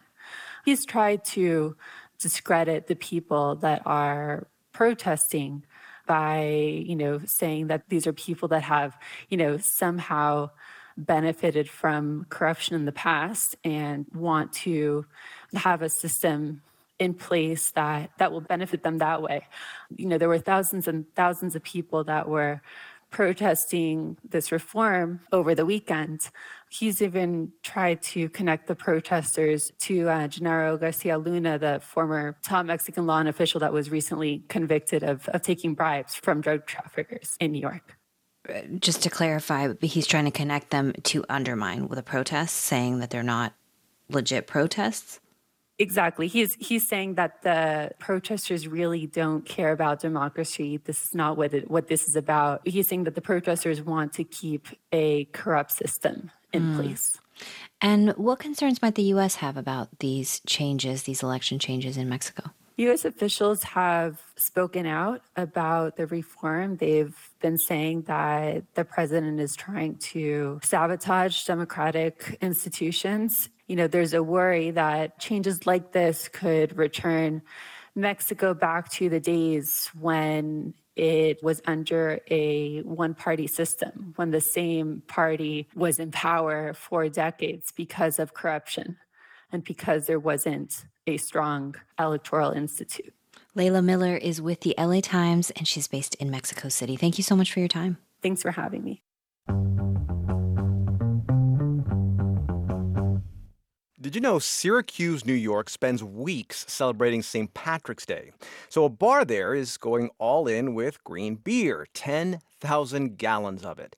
Eva Pukach is with member station WRVO. She visited the neighborhood where the celebration kicked off with the 60th annual Green Beer Sunday. On a chilly Sunday morning, the line to enter Coleman's, an Irish pub in Tipperary Hill, stretches up the hill to the city's upside-down stoplight, where proud Irish immigrants in the 1920s would break the light because they wanted their nationality on top of the British red.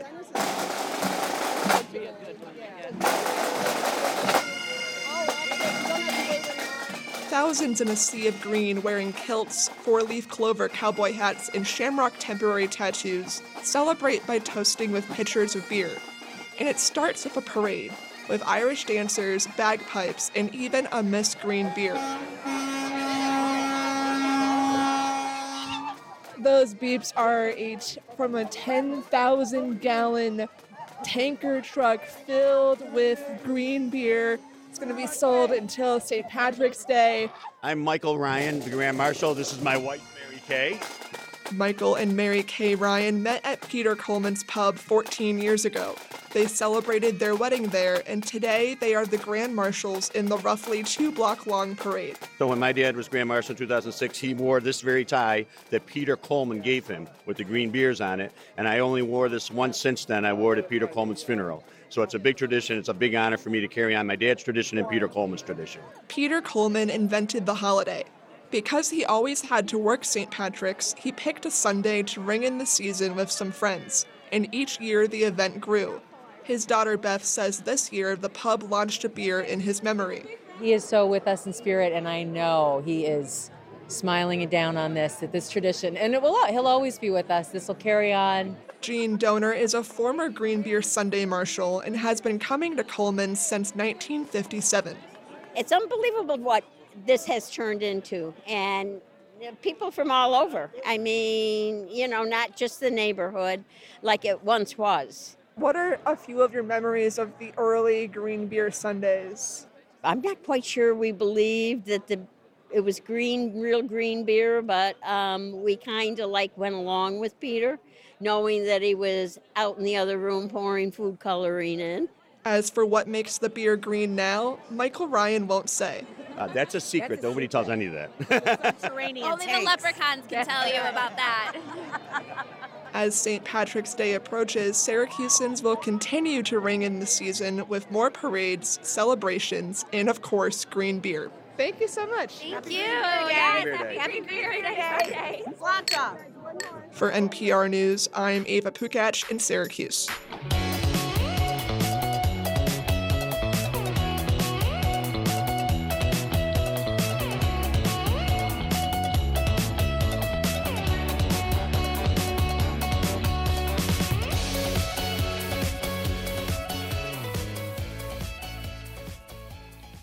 This is NPR News. This is 90.9 WBUR. I'm Rupa Shenoy. Coming up on Morning Edition, Republicans and Democrats in Congress seem to agree on at least one issue, the threat from the Chinese government. A new committee with that focus launches today. It's 8:29. Stay on top of today's snowy forecast wherever you go. Listen with the WBUR mobile app to get the latest on the weather while you're on your way to work or just making a cup of coffee to stay warm.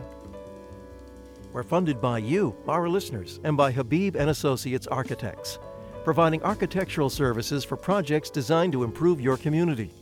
HabibARCH.com.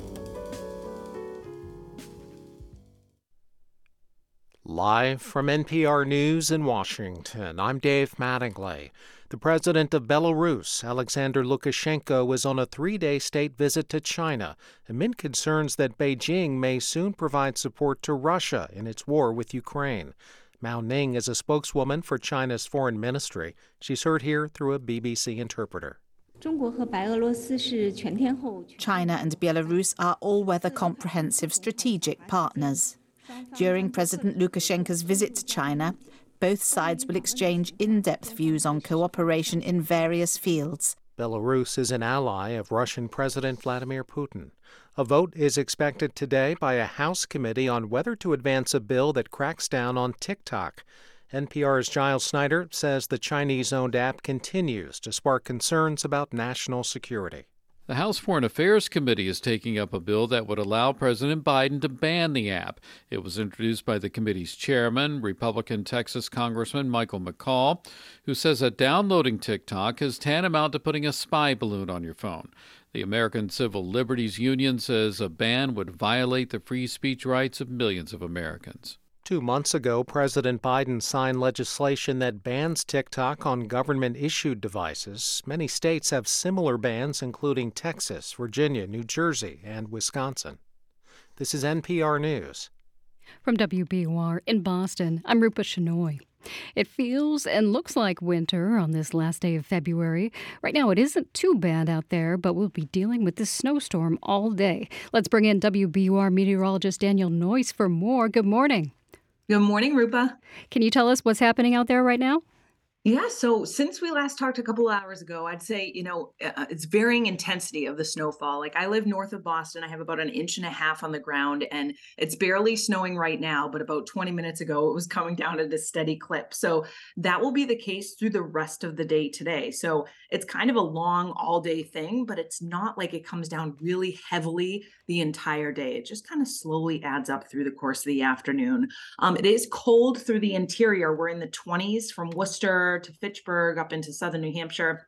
But Boston right now is actually 34 degrees with very light snowfall. So we've had a little bit of rain mixing in at times on Cape Cod. I do think that trend will continue this afternoon, and we may even mix very briefly with a couple of raindrops later today in the city of Boston. So can you say how much snow we should expect when it's all done? Have their totals changed?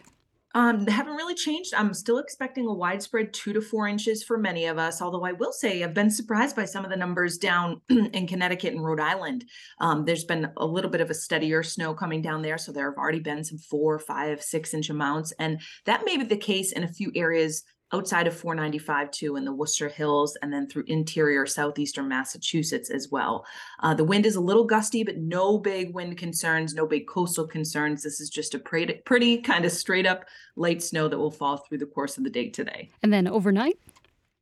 Overnight, actually, the skies will gradually clear out. So the back edge should move in, I'd say 7 to 9 p.m. Let's say about 8 p.m. in Boston, give or take. So that's when everything ends. And then tonight, the temperature will be in the 20s to low 30s. So anything that's untreated will still be slippery and icy.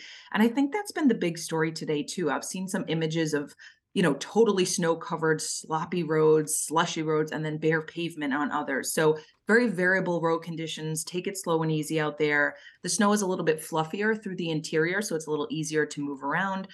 You know, this isn't a major storm, but I think because this winter has been, you know, a little deprived of snowfall, so to speak, 2 to 4 inches at least is going to be a little bit tough to move around later today, the closer you get to the coastline. And then low 40s tomorrow. At what point do we have to worry about refreezing and slick roads again? A little bit of icy stuff tonight into early tomorrow morning, but you're right, we jump into the 40s. So, you know, think sidewalks, driveways, early tomorrow morning, maybe a little bit slick, but then we actually get some melting. We'll probably go into the mid 40s tomorrow afternoon. Actually, a late day rain shower comes in. That may last into Thursday morning. Thursday is going to be 45 to 50, believe it or not. And then we get some storminess that comes back for the end of the week. Oh, 50 sounds so nice. WBUR meteorologist Danielle Noyes, thank you very much. Thanks, Rupa. Get updates on Danielle's forecast all day here on 90.9 WBUR, on the WBUR mobile app, and at WBUR.org. There's a new state council advising the government on issues of black empowerment. Governor Healey created the group yesterday. It's made up of 30 black leaders from across the state. Healey wants them to focus on issues related to the economic prosperity and well-being of the state's black communities.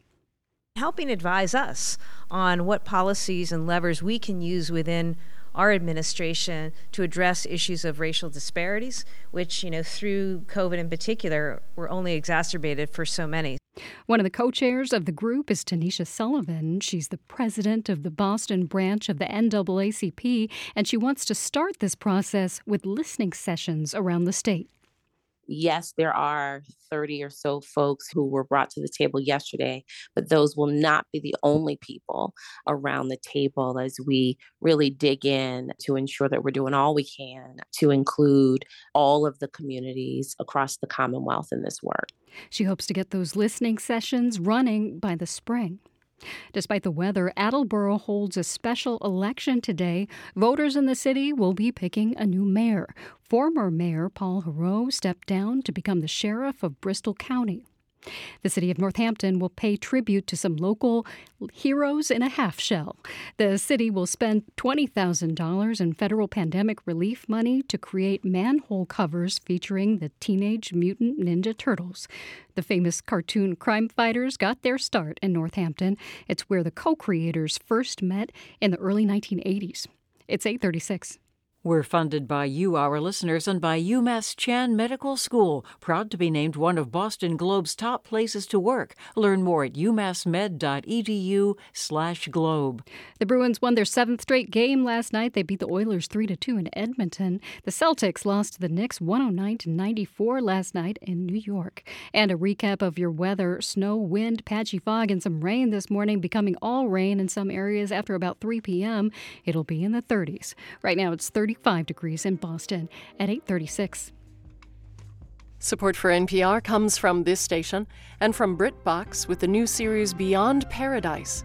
Detective Humphrey Goodman solves crimes on the English coast in this new spin-off of Death in Paradise, streaming at BritBox.com/NPR. And from Hiscox, committed to helping small businesses protect their dreams. Quotes and information on customized insurance for specific risks are available at hiscox.com. Hiscox, business insurance experts. This is NPR. It's Morning Edition from NPR News. I'm Leila Fadel in Washington, D.C. And I'm A Martinez in Culver City, California. Fox News is defending itself against a $1.6 billion defamation lawsuit over what was said on the air after the 2020 presidential election. And now some new insight from that lawsuit that some of the network's top stars endorsed the lie put forth by then President Trump and his allies that the election was stolen.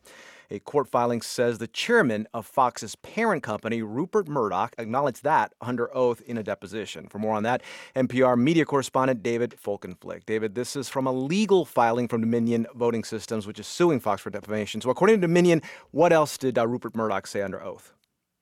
Well, Murdaugh made this concession that these hosts had not just been covering the lies and false claims of then-President Trump and his surrogates, his allies, but were actually embracing them. That was a pretty big deal. He also said, you know, he was asked under oath, could he have told Fox News' chief executives or its stars to stop giving airtime to people like Rudy Giuliani, who was a key Trump campaign attorney peddling election lies? And Murdaugh said, I could have, but I didn't. So right there you have him acknowledging that his own people are endorsing these lies, people including Maria Bartiromo, Lou Dobbs, Jeanine Pirro, and to a bit, as he put it, Sean Hannity, but also that he could have intervened and didn't do so. Murdaugh is a very powerful man. I mean, he's the boss there. What he says goes, so why did he allow this even if he knew it was wrong? Well, there are two reasons, one of which is that Fox really alienated deeply a lot of pro-Trump voters, which is to say core Fox viewers, when it was the first TV network to call the key state of Arizona for Joe Biden, which pretty much cast the die against Donald Trump on election night in 2020. And his executives were making the case that they had to be delicate in turning away from Trump because they had so severely severed the bond. So at one point, for example, he's responding to concerns by a Fox Corporation board member about the need to basically break with Trump. And he said to tell his son Lachlan, who's also a top person at Fox, you know, tell her that Fox News is pivoting as fast as possible. We have to lead our viewers, which is not as easy as it might seem. That is, they want to keep faith. The second reason, you know, under oath, he was asked, you know, why take money from the founder of MyPillow, which was a significant Fox advertiser, who was also a major propagator of lies on behalf of President Trump. He said, Rupert Murdaugh had told Dominion's attorneys, I'm not about to stop taking money from them. An attorney for Dominion suggested it's not about red or blue, it's green, meaning money. Murdaugh agreed.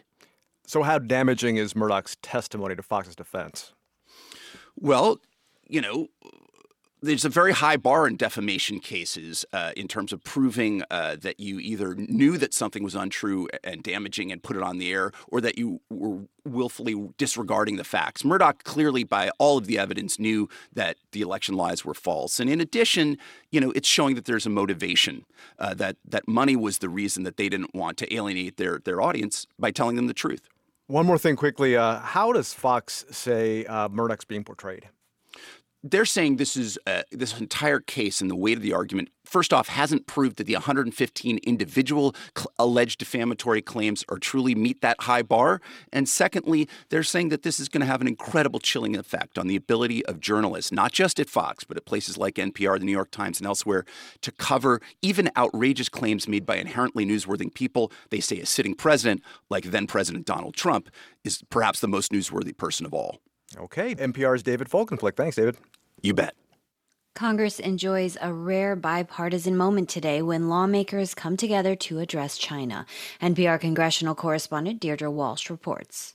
Wisconsin Republican Mike Gallagher chairs a new House committee created to put a spotlight on the threats posed by China. He says a recent news story made that job a little easier. A Chinese spy balloon drifting over the country and circling our nuclear ICBM facilities has a way of bringing the threat close to home. Illinois Congressman Raja Krishnamoorthi, the top Democrat on the panel, says his constituents already feel the impact of China's influence. Everyone seems to have their own stories, whether they are a small business person or whether they are concerned about the crackdown on dissent or human rights. Both lawmakers want to lay out the economic and national security threats posed by China for the American people. One area they agree on is banning the social media platform TikTok from operating in the U.S. They're concerned the app is taking users' data, and its parent company has ties to the CCP, the Chinese Communist Party. Gallagher worries about what that means for Americans. It can be used to influence the news, what people see and talk about, and therefore to interfere in our society, in our politics, and our very democracy. The looming threat from China on America's economy spurred Congress to act last year, passing a bill investing more than $50 billion for U.S. manufacturers to boost semiconductor production. President Biden noted at the summer bill signing that the U.S. went from pioneering the technology to only producing 10% of the supply of these critical building blocks of consumer products like cars and cell phones. But he argued now, we are better positioned than any other nation in the world to win the economic competition of the 21st century. Lawmakers say the use of a surveillance balloon by China only reinforces the need for a comprehensive security plan. The rest of the century will be defined by what happens between the United States and China. That's Florida Senator Marco Rubio, the top Republican on the Senate Intelligence Committee. This is not just a military challenge. China has fused its commercial, military, and technological applications in ways no other nation ever has. So it's a multifaceted challenge. Part of that challenge is also increased China aggression over Taiwan, an island democracy that governs itself, but that China claims as its territory. The U.S. has its own relationship with Taiwan, deep trade ties, and it supplies weapons to them. Here's Krishnamoorthi again. We want to do everything we can to help Taiwan deter or prevent aggression by the CCP. We don't want open hostilities to break out in that part of the world, which could lead to very severe consequences for the region. In terms of domestic policies Congress could zero in on this year, Krishnamoorthi says it's important to focus on skills training for U.S. workers to be competitive in fields like robotics and artificial intelligence. He also says the U.S. immigration system penalizes those who come to innovate but are forced to leave because they can't get visas. This is the U.S. shooting itself in the foot repeatedly on immigration, and now it has real-world consequences when adversarial regimes take advantage of our weaknesses, and it comes back to haunt us. For now, both Democrats and Republicans say there's an opportunity to lay the groundwork and come up with new policies on workforce training, immigration, and education that would help the U.S. compete with China. Deirdre Walsh, NPR News, Washington.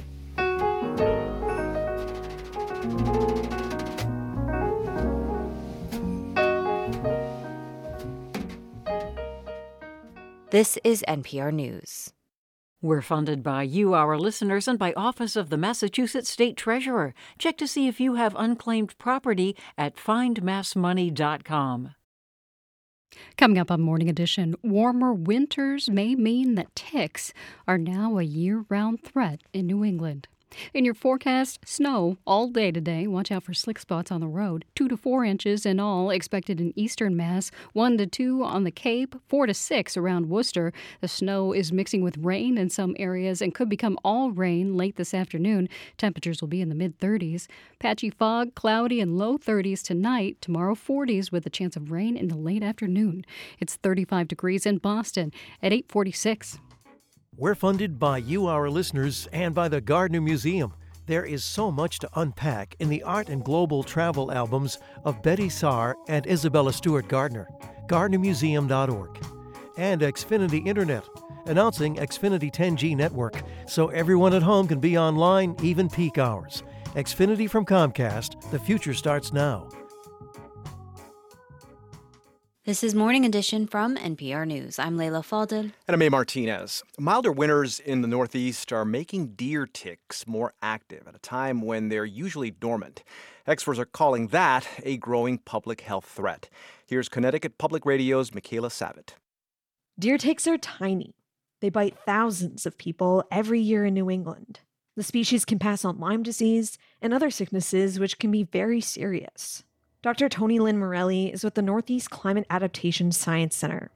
While 40 degrees doesn't feel warm, she says that's when adult deer ticks will seek hosts in winter. We can think about being careful when the kids go outside to check for ticks when they come back in certain months of the year. It's becoming a year-round check yourself for ticks situation. The Connecticut Agricultural Experiment Station in New Haven helps people learn whether a deer tick bite gave them a disease. Entomology Department Head Dr. Godairs Malloy says 275 tick samples have come in since December 1st, much more than past winters.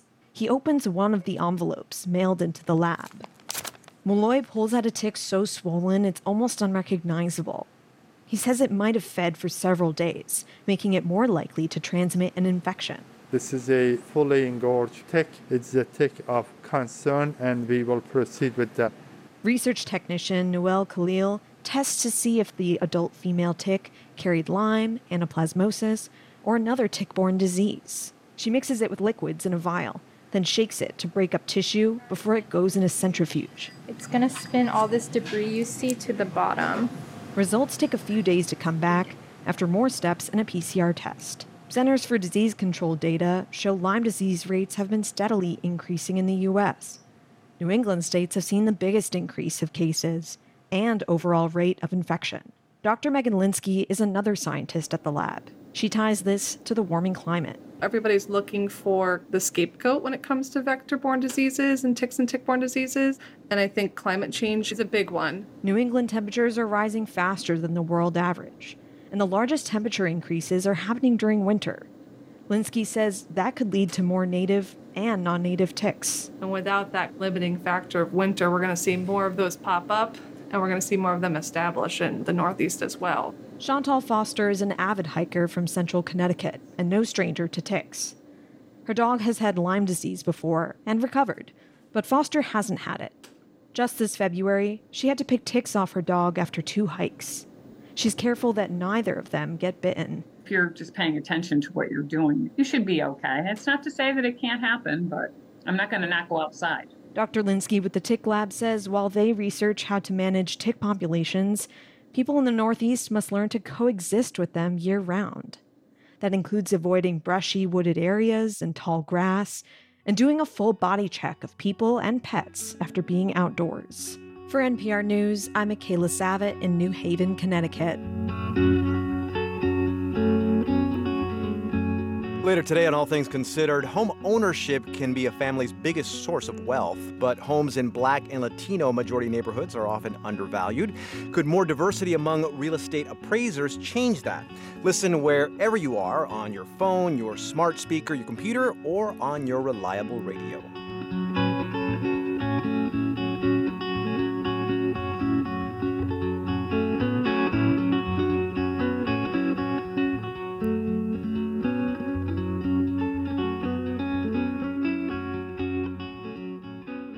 It's Morning Edition from NPR News. I'm A Martinez. And I'm Leila Fadel. This is 90.9 WBUR. Coming up, the Marketplace Morning Report breaks down the arguments the Supreme Court will hear today as it takes up President Biden's student loan forgiveness plan.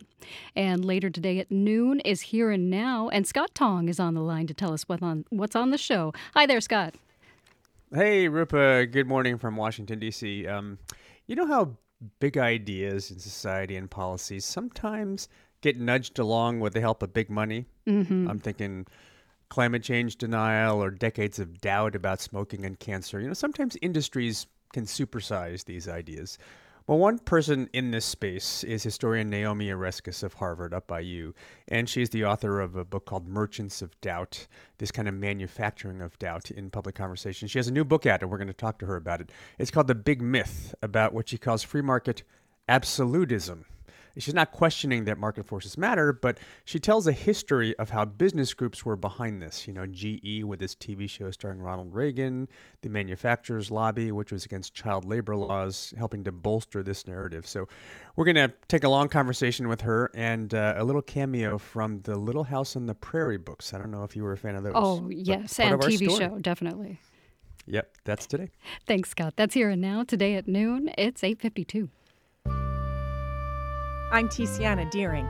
Today on Radio Boston, when Amy Carnevale took over the Massachusetts Republican Party, she was not expecting more than $600,000 in unpaid bills. Rebuilding a party in financial distress and one that lost last year's governor's race by nearly 30 points. Amy Carnevale joins us. That's Radio Boston today at 11, only on 90.9 WBUR.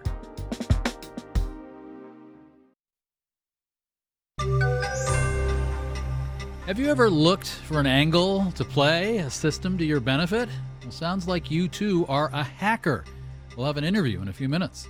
Marketplace Morning Report is supported by Palo Alto Networks. Palo Alto Networks delivers what's next in cybersecurity innovation to protect today's digital way of life. Learn more at paloaltonetworks.com. I'm David Brancaccio. First, the Supreme Court will hear arguments today on President Biden's student loan forgiveness plan. The case will ultimately decide whether about 43 million people get some or all of their federal student loans canceled. At issue is, does the person in the Oval Office have the power to, in this case, cancel $10,000 or $20,000 in student debt? Marketplace's Samantha Fields reports. It's been 6 months since President Biden made this much-anticipated announcement. We will forgive $10,000 in outstanding federal student loans. In addition, students who come from low-income families, which allowed them to qualify to receive a Pell Grant, will have their debt reduced $20,000. But almost as soon as he made that promise, legal challenges started cropping up from Republican-led states and a couple of borrowers. Now it's up to the Supreme Court whether the more than 40 million people who would qualify for this debt cancellation will get it. We're talking hundreds of billions of dollars in relief. Adam Minsky is an attorney who works with student loan borrowers. Many of those borrowers would become completely debt-free. Others could have half or more of their balance completely wiped out. In other words, this is a big deal for a lot of people. Even people who have much larger balances, they're still equally as worried, I think, as people who know that they're going to get their total debt wiped out. Jane Fox is an attorney at the Legal Aid Society in New York. It's really about the larger principle of, can we cancel student debt? Under what legal authority can we do it? Whatever happens with this case, Betsy Mayotte at the nonprofit Institute of Student Loan Advisors likes to remind people who are anxious about their debt. There are a multitude of lower payment options available on federal student loans. She says all the focus on broad student loan relief has overshadowed a lot of other major changes the administration has made to the student loan program. That has really taken the pressure off some of the most vulnerable borrowers, like totally and permanently disabled, students that were defrauded by their schools, borrowers pursuing public service loan forgiveness. Some of those changes, she says, may ultimately provide even more relief for people than the $10,000 to $20,000 of forgiveness currently before the Supreme Court. I'm Samantha Fields for Marketplace. Stock index futures have flattened ahead of the opening bell here. S&P futures are up by less than 0.1%. NASDAQ futures are now little changed.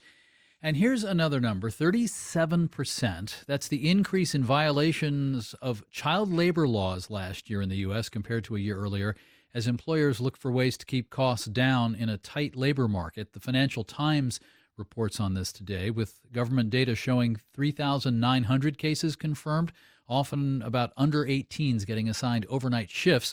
This month, a meatpacking place in Wisconsin paid a fine for using more than 113 to 17-year-olds to clean the plant overnight.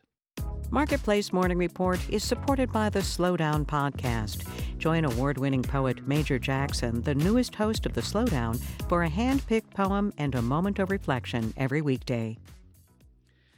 Now to our culture of hacking. Hackers are widespread and may not be who you're visualizing right now. Let's talk to Bruce Schneier, whose new book is called A Hacker's Mind. Mr. Schneier, good morning. Good morning. All right. Actor Rami Malek in a hoodie sneaking into computer networks equals hacker. It's like you should see his image if you looked it up in the dictionary, hacker. But you think of hacking much more broadly. It's almost a way of thinking. It really is a way of thinking. And actually, a hack follows the letter of the rule, even though it subverts the intent.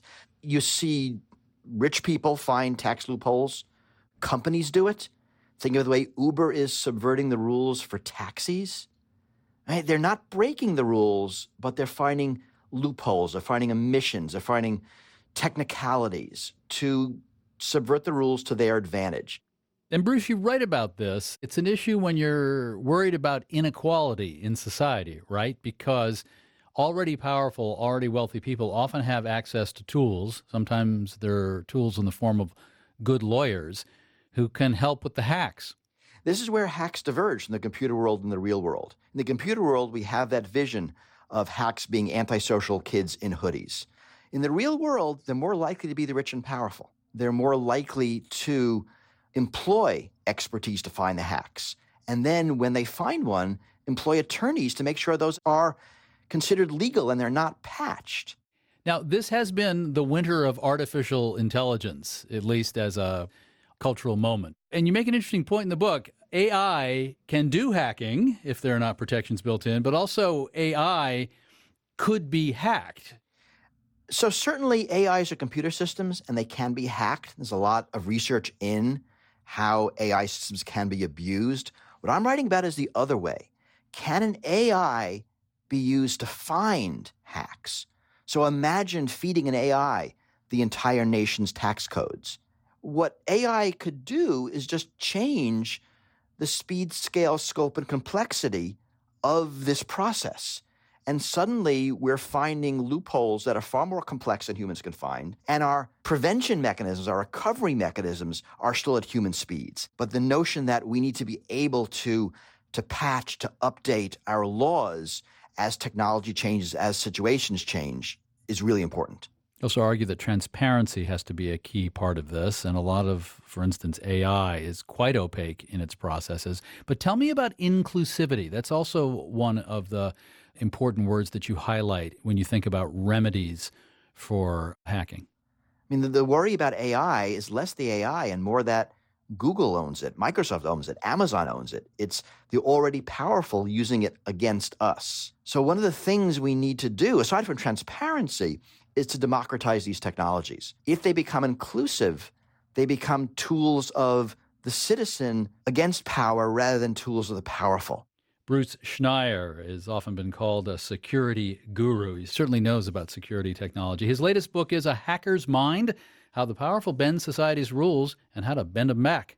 Mr. Schneier, thank you so much. Thanks for having me. Our producers are James Graham, Ollie Dalbert Hansen, Ariana Rosas, Alex Schroeder, and Erica Soderstrom. Our senior producer is Meredith Garretson-Morby. You're listening to the Marketplace Morning Report from APM. American Public Media. Snow is falling across the region. We may get 2 to 4 inches in eastern Massachusetts, 4 to 6 around Worcester. Mid-30s today. The snow may turn to rain in some areas late this afternoon. Right now, it's 35 degrees in Boston. We're coming up on 9 o'clock, and the BBC is next. We are funded by you, our listeners, and by Elliott Community Human Services, providing recovery-oriented care for those with behavioral health and substance needs with evidence-based treatment. ElliottCHS.org.